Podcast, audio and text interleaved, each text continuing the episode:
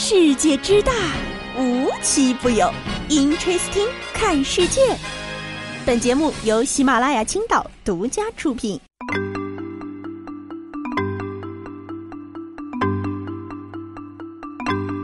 Hello，各位小伙伴们，大家好，欢迎收听今天的 Interesting，我是悠悠。今日呢，悠悠在网上冲浪的时候呢，就发现了个热搜，哎，让我处于笑与不笑的区间。这个热搜的标题呢是“五一假期可以拼出九天长假”。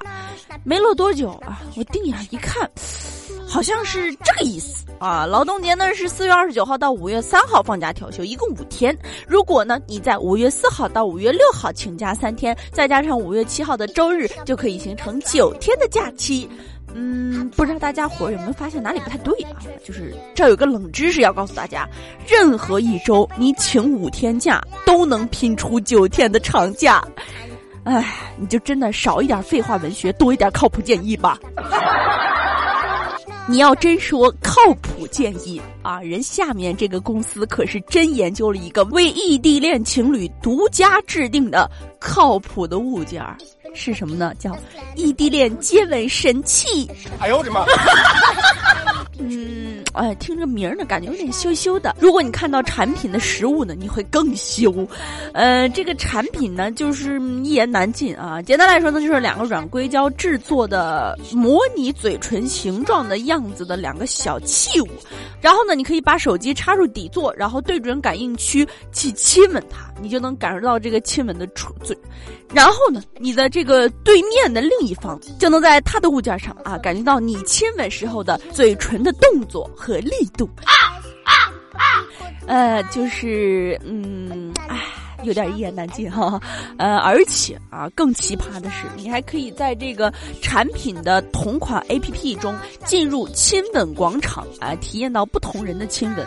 嗯，这个远程接吻装置专利啊，二零一九年就被申请了。不少人觉得这个礼物没有意义啊，不低俗吗？嗯，不知道大家伙儿能不能挠不到这个画面啊？你们觉得这画面好看吗？接下来这新闻呢，又是老生常谈的家长一键转发给自己孩子的新闻。前两天在湖南长沙啊，一位资深的程序员赵先生因为生病了进医院了。然后他生病的原因呢？啊，是输尿管结石啊。然后呢，经过了解啊，说这个赵先生几乎每天都喝可乐，然后二十来年里将近喝了两吨可乐。人家赵先生说了啊，我这尿结石呢也不是一年两年的事儿了，很多年了。我之前也没当回事儿。今年检查发现肾脏、尿输管内都有结石，而且经过手术治疗啊，他是现在已经康复了。但是啊，你就说二十多年天天喝可乐不喝一口水嘛啊，赶上维尼熊吃蜂蜜了哈。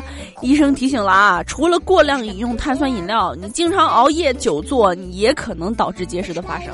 所以说啊，生意只有一条，身体是革命的本钱，小伙伴儿要先注意身体健康啊。啊，师傅别念了，别念了。一边呢是可乐喝多了，另一边呢是糖吃多了。最近呢，一个上海的小女孩，她叫小美，然后呢，她是个零零后啊。大家现在有没有发现啊？就是这个很多新闻都跟零零后有关，好像这个天下已经逐渐偏向了零零后的天下，跟我们这种老年人已经没什么关系了。哈，这位小美同学啊，在吃椰子糖的时候，发现有一个什么东西跟着椰子糖一起下来了。她拿出来一看，发现，嗯，是假牙。刚花钱补的牙，哎，她的第一感觉是啊，狗嘴里吐不出象牙，单身狗嘴里吐了烤瓷牙，觉得很无奈又搞笑，然后就去医院把牙给粘上了。小美说啊，自己之前就是因为爱吃糖，牙齿才吃坏的。你看，你跟上面这位同学有什么区别啊？你自己明明知道喝可乐会让自己的身体变差，然后你还二十年来从不间断的喝可乐。你明明知道你吃糖会牙疼，而且还补过牙，但是你还要吃，还把自己补的假牙给粘下来了。唉，你说说啊，说什么呢？该。接下来要说这新闻啊，就有点离奇了。前不久，郑州的邵女士的儿子突然猝死了啊，然后他在翻看儿子的遗物的时候，发现儿子和他的女友张某某的聊天记录里竟然出现了“你咋不死了”这种啊，就诅咒的话，还比较不雅吧。邵女士认为，我儿子的死一定跟他女朋友张某某的言语刺激有关，并且呢，就要将将他告上了法庭。律师说啊，张某某极端的言语侮辱行为是在有意刺激原告之子，导致他精神失控，最终猝死，所以呢，需要负一定的法律责任。经过郑州市中原区人民法院审理啊，判处张某某赔偿经济损失十六余万元。是否因为被骂猝死？我觉得应该让法医鉴定。但是新闻给出信息里也没有这部分，就比较迷惑啊。反而是女方的诅咒看着有点事出有因，说是因为男方情人节酒驾，哎，他出于担心。出言警告，虽然他这个出发点是好的，但说这话确实是比较难听了。所以啊，在这儿我还得提醒大家：小吵怡情，大骂伤心，良言一句三冬暖，恶语伤人六月寒呐。前两天啊，网上出现了一段视频，拍摄者说啊，在广州的一所高校里，一个男生闯进了女生宿舍被发现了。这个保安来了之后呢，他还赖着不走，并且还和老师给打起来了。保安呢就把他锁在女寝楼下的铁门上，这家伙就拼了命的大喊啊：“我爸是干部！”期间啊，他把一旁宿管阿姨房间的风扇的东西都砸了。目前啊，已经把他送到了派出所。大家也不清楚他为什么进女生宿舍，能为什么啊？想看看女孩子呗。嗯，不得不说啊，他这个视频里铁栅栏起来的那一幕，我觉得他真的有点像动物园里发狂的大猩猩。不久之后啊，这学校的老师也回应了，说事情和网传的不是很相符，这名学生不是他们学校的学生，而且说他心里有问题，他的父亲也不是领导干部。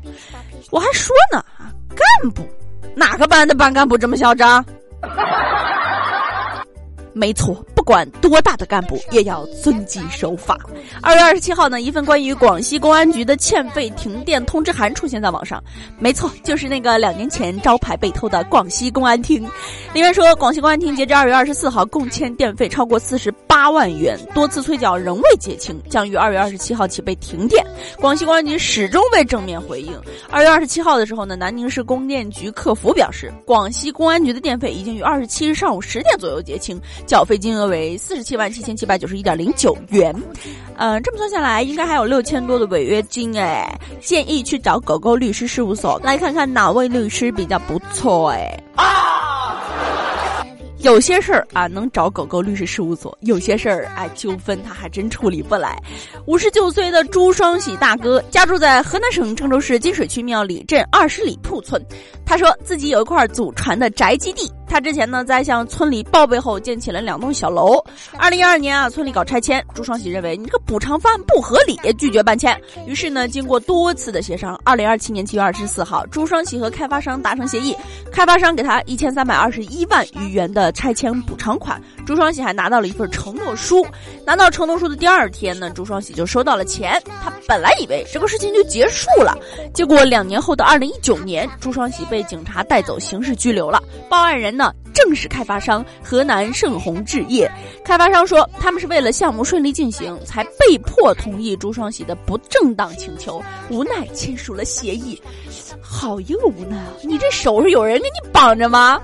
结果，二零二一年七月的时候，金水区法院一审宣判，朱双喜因犯寻衅滋事罪，判处有期徒刑四年，而且把这个赃款全部予以追缴。这朱双喜怎么能服啊？明明当时答应你的是我，先斩后奏，把房子拆了给我建别的了，然后你又跟我要钱。于是呢，他发起了上诉。重审后呢，他的刑期降到了一年六个月。朱双喜不服，现在还准备二审开庭。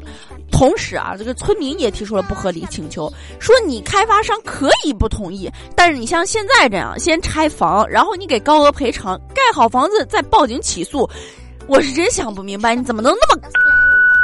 啊啊！是否有没有懂法的同学给大家解释解释，他这么做到底合理吗？啊，听着都让人觉得非常的不服气。到底有没有法律界的大佬啊，来评论区给悠悠解答一下，这个朱双喜的刑期到底是不是合理的呀？啊，太气人了，简直！好了，今天的节目呢到这里就结束了，我们下期节目再见吧，拜拜。